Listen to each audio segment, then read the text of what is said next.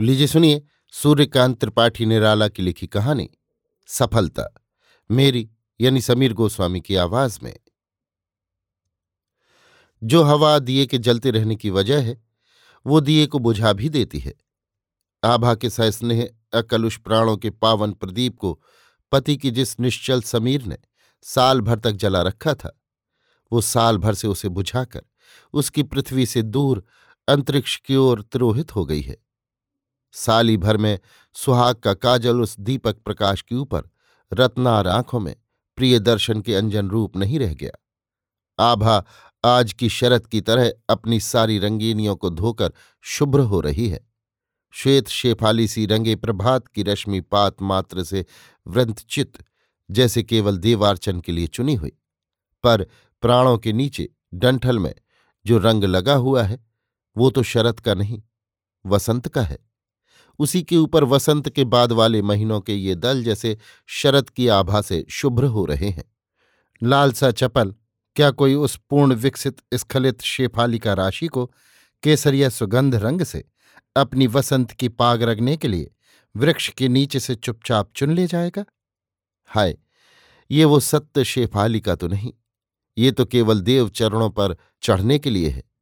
माला होकर हृदय पर या रंग बनकर आँखों पर चढ़ने के लिए नहीं। तभी आभा गाँव के किनारे धुले धवल शिवालय में देवता पदों पर प्रत्यह पुष्प स्वरूप अर्पित होने के लिए जाती है। उसके भीतर हृदय का दीप तो गुल हो चुका है, पर बाहर अंध मंदिर हृदय का दीप वो जला आती है।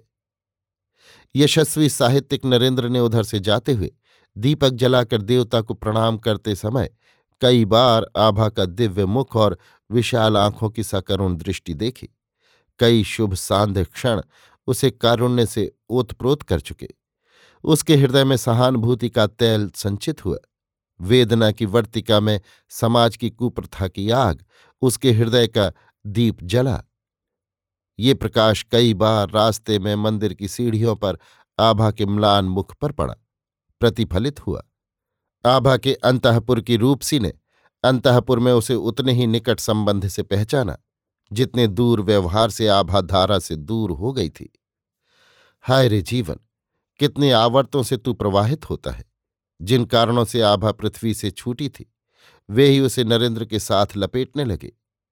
मन से वो नरेंद्र की दृष्टि की तरह उसके नज़दीक हो गई। वो आज एकांत में नरेंद्र से पूछना चाहती है, इस संसार दुख से मुक्ति पाने का कौन सा मार्ग है? वो विद्वान होकर उसे वंचित न करेगा। न, वो धोखा नहीं दे सकता। उसकी आँखें इसका विषद साक्ष्य देती हैं।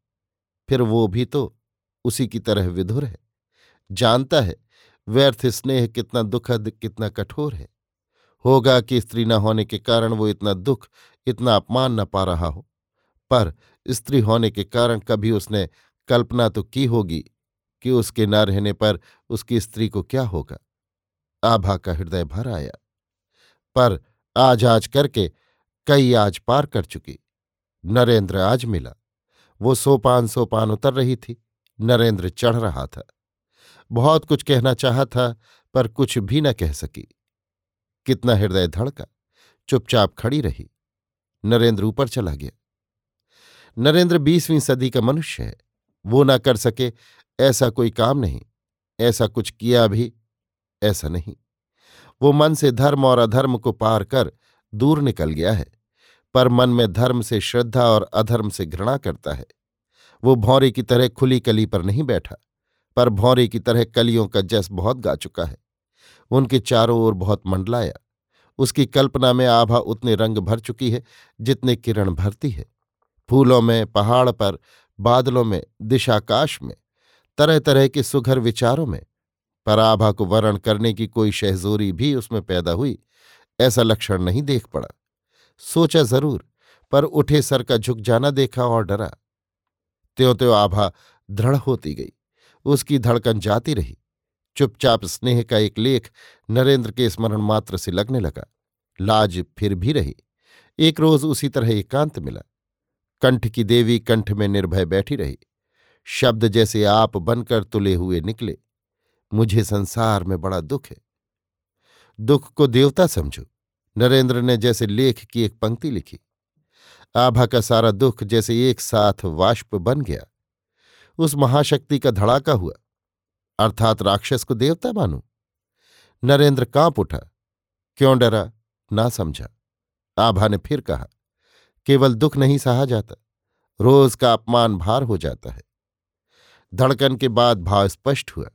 नरेंद्र ने सोचा, ये भगना चाहती है। कृत्रिम गले से बोला, धैर्य रखो। एक बार आभा ने अच्छी तरह नरेंद्र को देखा, खुलकर बोली, आपको लोग बहुत बड़ा विद्वान कहते हैं, पर मैं क्या समझू? पर बड़े भी छोटों को नहीं समझ पाते। नरेंद्र ने फिर कहा, धैर्य रखो। सर झुकाकर आभा ने उत्तर दिया अच्छा आभा की इच्छा निकल जाने की न थी। न किसी विषय वासना से वो खींची थी। नरेंद्र की तरफ़ उसके भाव ने उसे खींचा और स्त्रियों की अवहेलना, अवज्ञा, जीती हुई एक प्रतिमा को मृत प्रेत से भी भयंकर इतर, पशु से भी तुच्छ समझने वाली धारणा और व्यवहार ने उसे धकेला था। वो विद्वान आचार्य से शिष्या की तरह मुक्ति की शिक्षा लेने गई थी बस। हृदय में जो भाव नरेंद्र के प्रति प्रीति वाली, कुछ काल के लिए उसे एक आवेश में भुला रखते थे। वे इतने पूर्ण थे कि उनसे अधिक की कामना वो कर नहीं सकती थी। करना सीखा भी न था। मुक्ति का पथ परिष्कृत होने पर वो हृदय की तुला पर तौल कर अवश्य देखती कि वो कितना प्रशस्त और कितना पवित्र है। तब आगे पैर बढ़ाती तो बढ़ाती। यदि विद्वान की बतलाई राह में उसे वैसा ही लांछन और अपमान देख पड़ता, जैसा वो घर में देख रही थी तो घर और बाहर, दोनों के रास्तों को पार कर जाने का गौरव प्राप्त करती। विद्वान नरेंद्र, सहृदय नरेंद्र की, धैर्य रखो, ये उक्ति, उस दुख के प्रवाह में हृदय से लगा रखने के लिए एक उतराती कुछ भार संभालने वाली लकड़ी हुई। धैर्य रखकर भविष्य में सत्य निर्देश पाने की कल्पना लिए, वो घर जाकर चुपचाप पहले के अपमान सहने लगी। इधर नरेंद्र ने सोचा, वो उसके साथ निकल जाने को एक पैर से तैयार थी। नरेंद्र को बड़ी घृणा हुई। कुछ आत्मप्रसाद भी हुआ कि उसकी धैर्य रखने की सलाह उसे मंजूर हुई। नरेंद्र गाँव रह रहा था। अधिक दिनों तक रहने की गुंजाइश न थी। कारण, वृत्ति लिखाई थी, जो घर बैठे मनी ऑर्डर द्वारा कम आती थी। शहर में रहकर ऑर्डर पूरे करने पड़ते थे। तब पेट भर को कहीं होता था। पेट भी दो चार नहीं, सिर्फ़ एक। नरेंद्र को इस दुर्दशा की चिंता न थी। कारण, वो साहित्य का सुधार कर रहा था। आदर्शवाद को साहित्य में दर्शाकर तब वो दम लेता था। उसके लेख और पुस्तकें प्रमाण हैं। बीसवीं सदी की समस्त विचारधाराएँ उसकी धरा से बह चुकी थी। पर जो कुछ उसने धारण किया था, वो था मनुष्य धर्म, जिसे अंग्रेज़ी में रिलीजन ऑफ़ मैन के नए स्वरपात से ज़ोर देकर कहते हैं। इसमें भूत, वर्तमान और भविष्य के सब धर्म वो धर देता था। अस्तु नरेंद्र घर से कलकत्ते के लिए रवाना हुआ। रास्ते में कानपुर, लखनऊ, प्रयाग, काशी, पटना गया होता गया। मित्रों से और प्रकाशकों से मिलकर साहित्य तथा बाज़ार के हाव भाव समझता रहा। आरती के प्रकाशक ने कहा, हमारे यहाँ आठ रुपये फॉर्म से अधिक मौलिक पुस्तक के लिए देने का नियम नहीं है। रुपया पुस्तक प्रकाशित होने के तीन महीने बाद से दिया जाना शुरू होता है। संपादक ने कहा, हम कोई लेख बिना पुरस्कार के नहीं छापते। अवश्य नए लेखकों को दो रुपये ही प्रतिलेख देने का नियम है। पर आपको हम डेढ़ रुपये पृष्ठ देंगे। फिर बड़ी सहृदयता से बोले, इससे अधिक आरती दे नहीं सकती।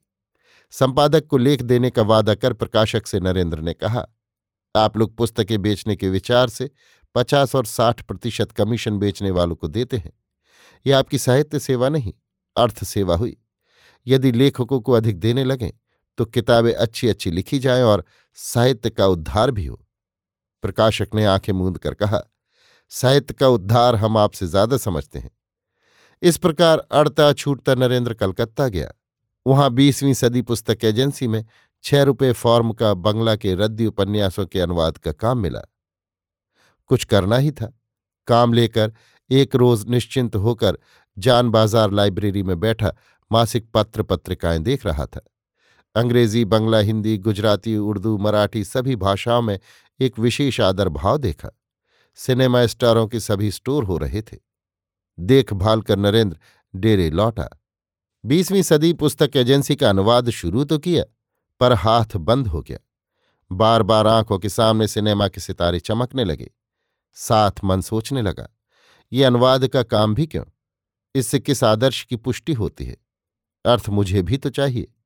बड़ा अर्थ अगर लोग नहीं लेते तो जो लेते हैं, उसे ही बढ़ाओ। साथ साथ जितने प्रकाशक भली हालत में रहते थे तथा अपर व्यवसाय के लोग जो सफल हुए थे, सामने आने लगे। फिर दीन हिंदी के लेखकों की सूरत आई। उसका मित्र स्नेह शरण एक सर्वश्रेष्ठ गद्य लेखक है, पर कदाचित सबसे बड़ा दरिद्र और उपेक्षित। उसका भाव, जो अब तक उसे बड़ा बनाए हुए, दिन रात उसे छोटा करता जा रहा था, सामने आया। देखकर उसे बड़ी घृणा हुई। कितने प्रकाशक उसका अपमान कर चुके हैं कोई कोई ऑफ़िस से भी निकाल चुके हैं। पर बराबर वो अपने नाम को मरता रहा, जो वास्तव में अपमान था। उसे नामी कहकर कहा कर, किसी शाप ने उसे ऊँचे आसन से गिरने का धोखा दिया है। जो नाम स्वरूप श्रेष्ठ वैभव का भोगता हो, वो कौड़ी कौड़ी को मोहताज भी रहे, ऐसा हो नहीं सकता।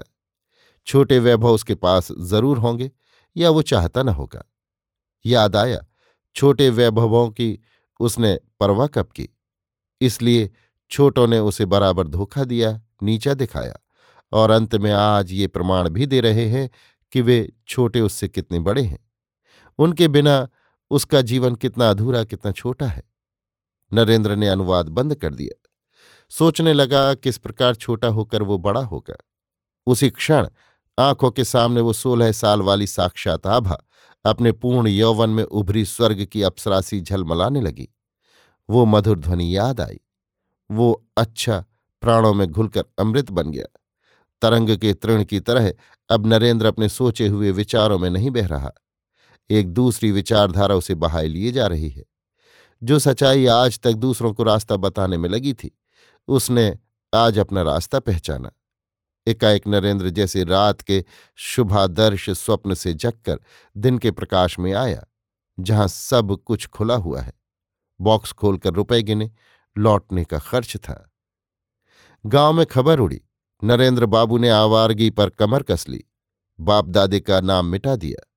घर द्वार जर ज़मीन जो कुछ था बेच डाला। पाप तो छिपता है। अब वो चेहरा ही नहीं रहा। आभा ने भी सुना। आँखों में गुनकर चुप हो गई।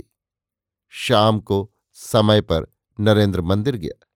वैसे ही दीपक जला, वैसे ही मुख प्रकाश में ज्योतित हुआ। उतरने के वक्त उसी तरह चढ़ता हुआ मिला। आभा उसी तरह खड़ी हो गई।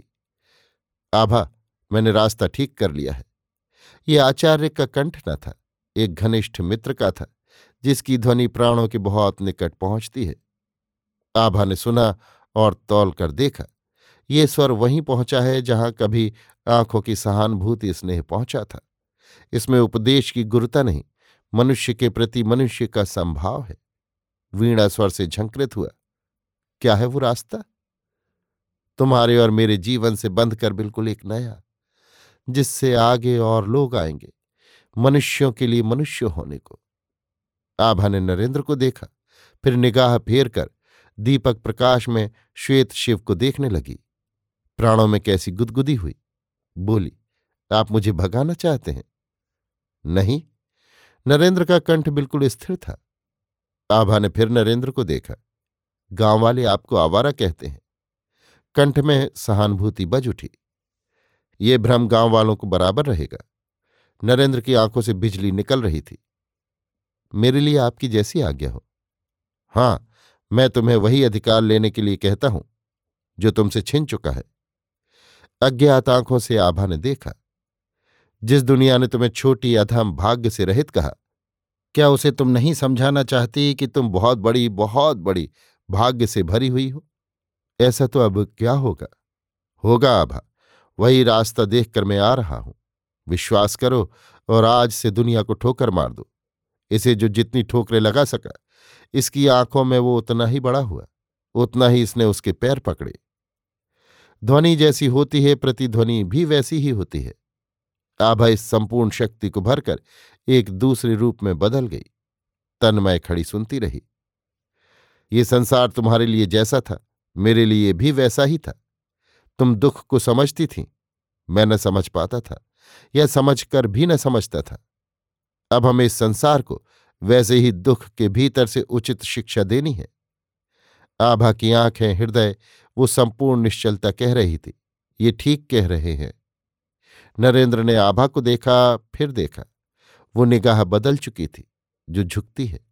ये वो निगाह है, जो धूप की तरह लोगों को उठाती हुई उठ जाती है, फिर पृथ्वी पर नहीं झुकती। आभा हृदय से इतना कभी नहीं उठी।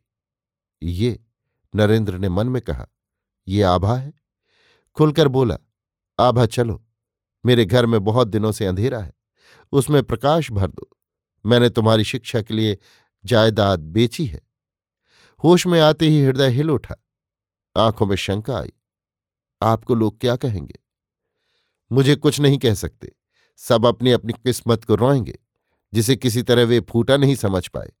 थाने जाएँगे, दारोगा के आगे पीछे दुम हिलाएँगे, कुत्तों की तरह भौंकेंगे, पर कुछ कर नहीं सकते।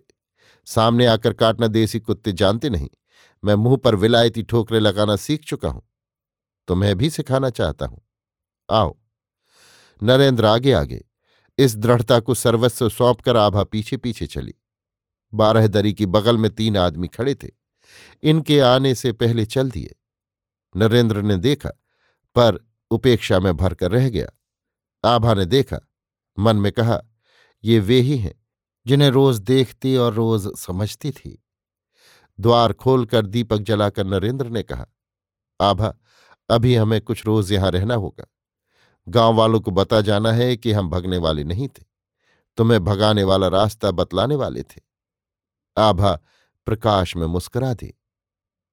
दूसरे दिन से कई दिनों तक लगातार नरेंद्र को देख देख कर गाँव वालों ने घृणा से अपना ही सर झुका झुका लिया और घर घर राय कायम हो गई कि आभा के बाप की नाक कट गई। कीच पर ढेले चलाने से छींटे अपने ऊपर आएँगे। ये समझाकर वयोवृद्धों ने आभा के घर वालों को थाने जाने से रोका। इस तरह अनेक अड़चनों को आसानी से पार कर नरेंद्र आभा को लेकर साल भर से दिल्ली में है। आने के साथ ही अपनी और आभा की एक साथ उतरवाई तस्वीर, ब्याह के सूक्ष्म स्वतंत्र ब्यौरे से मासिक तथा साप्ताहिकों के संपादकों के पास भेज दी। भारत तथा स्त्री जाति के उद्धार कल्प से संपादकों की लिखी ओजस्विनी टिप्पणियों के साथ दोनों का सुंदर चित्र प्रकाशित हुआ। छोटे छोटे पत्र वालों ने ब्लॉक मंगा मंगा कर और ऊँची आवाज़ लगाई। आभा तस्वीरें देख देख तारीफ़ पढ़ पढ़कर मुस्कुराती रही। घर पर उस्तादों को बुलाकर नरेंद्र आभा को नृत्य गीत की शिक्षा दिलवाने लगा। इसको भी एक साल हो चुका। अक्षर विज्ञान का खुद शिक्षक बना। साल भर में आभा अच्छी तरह हिंदी और उर्दू समझ लेने लगी। बुद्धि में इतनी बढ़ गई है, जैसे कई साल से तालीम पा रही हो। जैसा सुरीला, कोमल गला उसका था।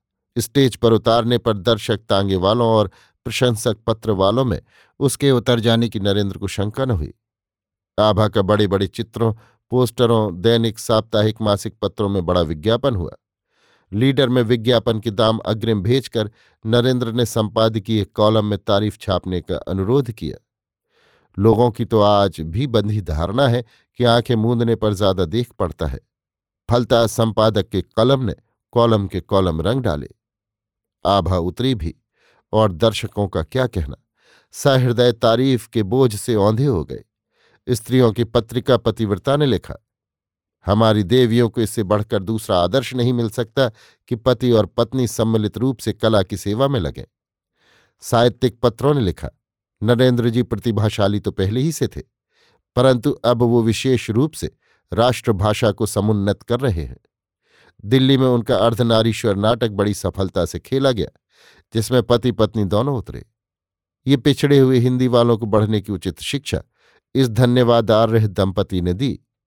तीन साल में आभा और नरेंद्र का भारत के कोने कोने में नाम और बंक बंक में रुपया हो गया। नरेंद्र ने एक आश्वासन की सांस ली। अपना सुभद्रार्जुन नाया नाटक शहर शहर चलकर दिखाने के अभिप्राय से नरेंद्र ने प्रोग्राम बनाना और विज्ञापन करना शुरू किया। कानपुर, लखनऊ, प्रयाग, काशी आदि शहरों से क्रमशः कलकत्ते तक का निश्चय हुआ। केवल काशी के लिए जरा संदेह रहा। स्टेज के मालिक ने किराए पर स्टेज न देकर कमीशन पर देने की बात लिखी। कंपनी चली। साथ साथ पत्रों में सुभद्रा की भूमिका में आभा देवी की आभासी तारीफ़। प्रोग्राम बदल देना पड़ा। निश्चित दिनों से अधिक दिन लोगों को तृप्त करने में लगते रहे। सरकारी अफसर चलने में सबसे पहले बाधक होते थे। पत्रों की विपुल प्रशंसा और नागरिकों की ऊर्ध्व कंठ प्रतीक्षा को लिए कंपनी काशी आई। आरती के प्रकाशक ने पुस्तकों की बदौलत आज के सिनेमा साहित्य के उद्धार के विचार से अपनी एक रंगशाला बनवाई है। जिसका नाम भारतीय भावों से, काशी के कलाकार से सलाह लेकर पवित्रा रखा है। इस स्टेज में नाटक भी खेला जाता है। इन्हीं से नरेंद्र की शर्तें तय न हुई थीं। कंपनी के काशी पहुँचने पर पवित्रा के मालिक स्वयं नरेंद्र से मिले। पुरानी पहचान थी ही। बड़ा सम्मान प्रदर्शन किया। नरेंद्र ने कहा, आपसे भाड़े का स्टेज नहीं मिला। अतः लाचार होकर मुझे दूसरा प्रबंध करना पड़ेगा। नम्र भाव से मुस्कुराते हुए पवित्रा के मालिक ने कहा, पवित्रा आप ही की है, आप कुछ भी न दें। नरेंद्र ने कहा, नहीं, ऐसी तो कोई बात है नहीं, आप अगर लेना चाहें। वैसा ही नम्र उत्तर आया, पचास नहीं तो चालीस सैकड़ा तो दीजिए। नरेंद्र ने भौएँ से कोड़ ली, कहा, हमारे चालीस सैकड़े के मानी है, भाड़े के अलावा आपको सात आठ सौ रुपये रोज मिलेंगे, अगर यही है तो पंद्रह सैकड़ा ले लीजिए। पंद्रह सैकड़ा? नरेंद्र अट्टाहास हंसा संयत होकर कहा, बाबू धनीराम जी मैं छह महीने में एक किताब लिखता था, पर उसके लिए आपने मुझे पंद्रह सैकड़ा भी नहीं दिया। एक दिन बाहर की पृथ्वी में प्रकाश की तरह प्रसिद्ध हो चुकने पर आभा ने नरेंद्र के पास एकांत में बैठकर हाथ में हाथ लेते हुए कहा, नरेन, तुम बुरा तो न मानोगे। मैं देखती हूँ। दुख बहुत थे ज़रूर, पर मंदिर का वो दीपक जलाने वाला जीवन मुझे बड़ा सुखमय लग रहा है। अभी आप सुन रहे थे सूर्यकांत त्रिपाठी निराला की लिखी कहानी, सफलता, मेरी यानी समीर गोस्वामी की आवाज़ में।